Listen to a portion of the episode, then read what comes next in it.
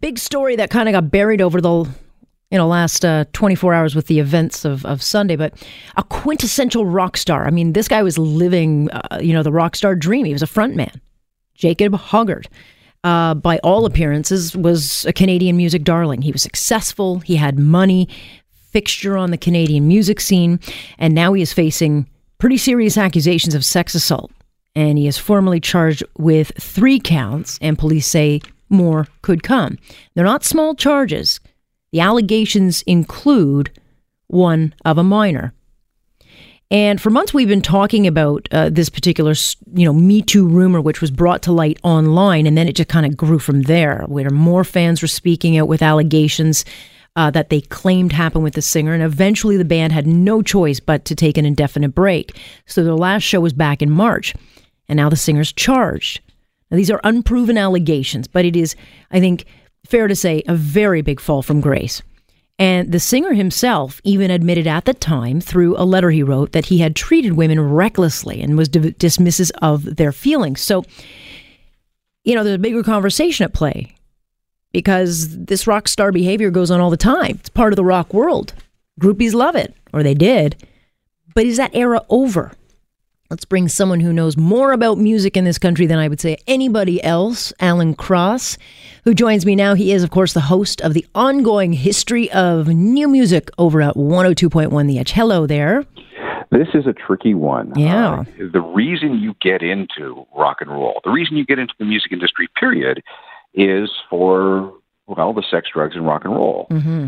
This is an industry that has not only turned a blind eye to a lot of very bad behavior, but it's actually encouraged it at all levels. So we have evolved, or we'd like to think that we have evolved out of a lot of those behaviors and a lot of those attitudes. And now there's going to be some reckoning, because there are people within the industry who believe that things need to be cleaned up. But then there are those people who are going to continue to do things the way they've always been done, because damn it, that's why I got into this, and you're not going to take it away from me. Yeah, and there would have been, both in the United States and Canada, all over the world, people in the industry that cast a blind eye to any such behavior, because typically, I think, when you're a fairly successful rock star or celebrity, period, you surround yourself, or you are surrounded with yes people. You get whatever food you want, you get your Smarties in whatever color you want, and you get whoever you want kind of, brought to your room. Yeah, you do live in a bubble. And people are loath to tell you no, and the bigger star you are, the less people are willing to tell you no. And it's again, you're dealing with people who, in many ways, don't live in the real world. Mm-hmm.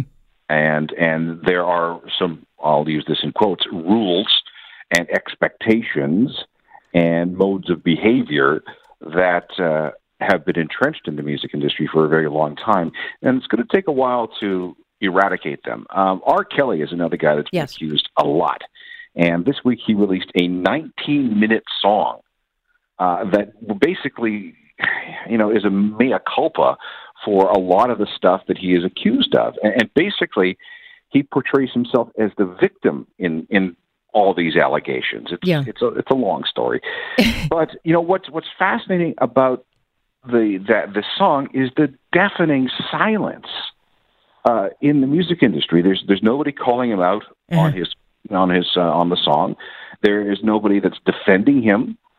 So it's fascinating to me to look at this song, this high profile guy with some. He was accused of running a sex cult with underage girls, and now he's put out this song whining that he had that he's the victim in this whole thing, and nobody's saying a thing. I know it's. I don't know if people have cast him off as the crazy guy you just kind of ignore, but he still has a major fan base. These allegations, as you say, have been going on for over a decade, and yet he still lives to put out music and sell out concerts.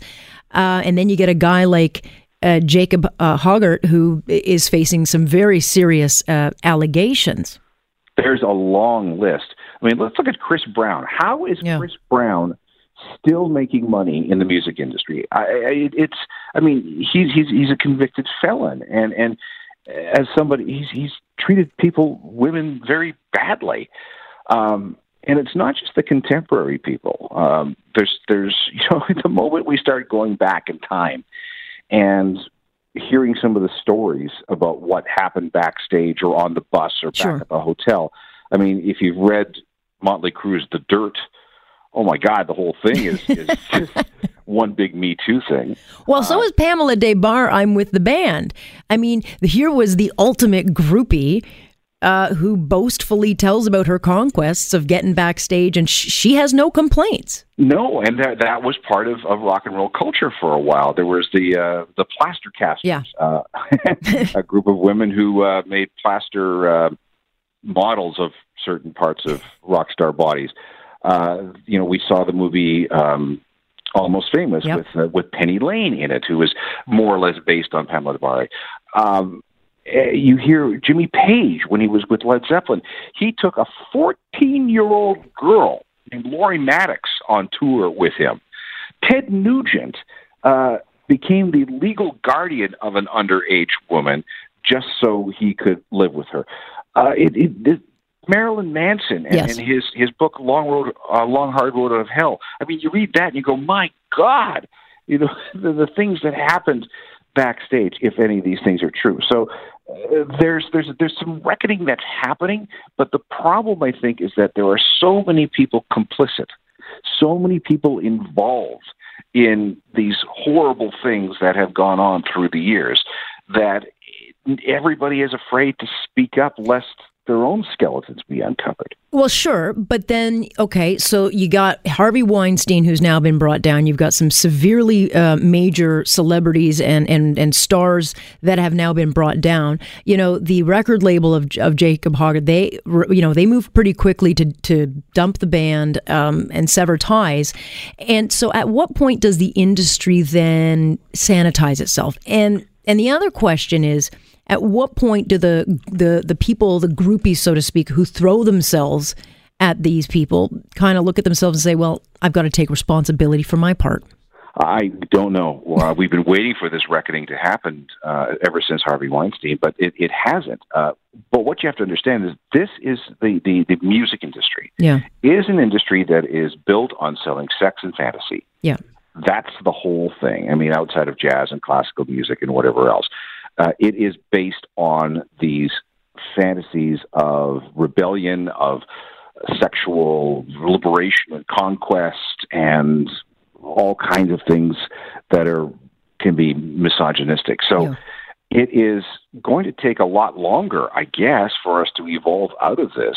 Or maybe, let me ask you this then. Is Canada then different than the United States with the way that they deal with these allegations? Because Jacob Hoggard, done. But like you say, other celebrities in the United States, R. Kelly, they get a second chance, third chance, fourth chance. Well, we are, I think, a little bit more mindful of what's going on. There was a meeting earlier this year that Melanie Jolie, when she was still Minister of Heritage, with some members of the music industry and the entertainment industry about what we need to do in this country to formalize any kind of protection measures, protocols, reporting systems for people who suffer at the hands of any kind of abuse. Right. And so we're trying. I mean, we're a smaller country. If you get 25 people or 30 people in a room in Toronto, you've basically got the industry covered. So there are efforts to do that, and it's not only music; it's also in the theater industry. We've had problems there. It's also in the restaurant industry. We've had problems there. So this has been going on for a long time. Nobody's spoken up about it, or if they did speak up, they were not taken seriously. Their cases were not taken up. It's going to be. It's part of our human evolution. It's long overdue, and it's about time that we're going to see this. But like I say, with the music industry, it is so deeply entrenched because this is at the foundation of what the music industry sells and promises and provides. Yeah. So interesting times for sure. I got to leave it there, Alan. I'm against a hard break, but I appreciate your insight. You're very welcome. That is Alan Cross, who knows more about music than I forget, here on Global News Radio.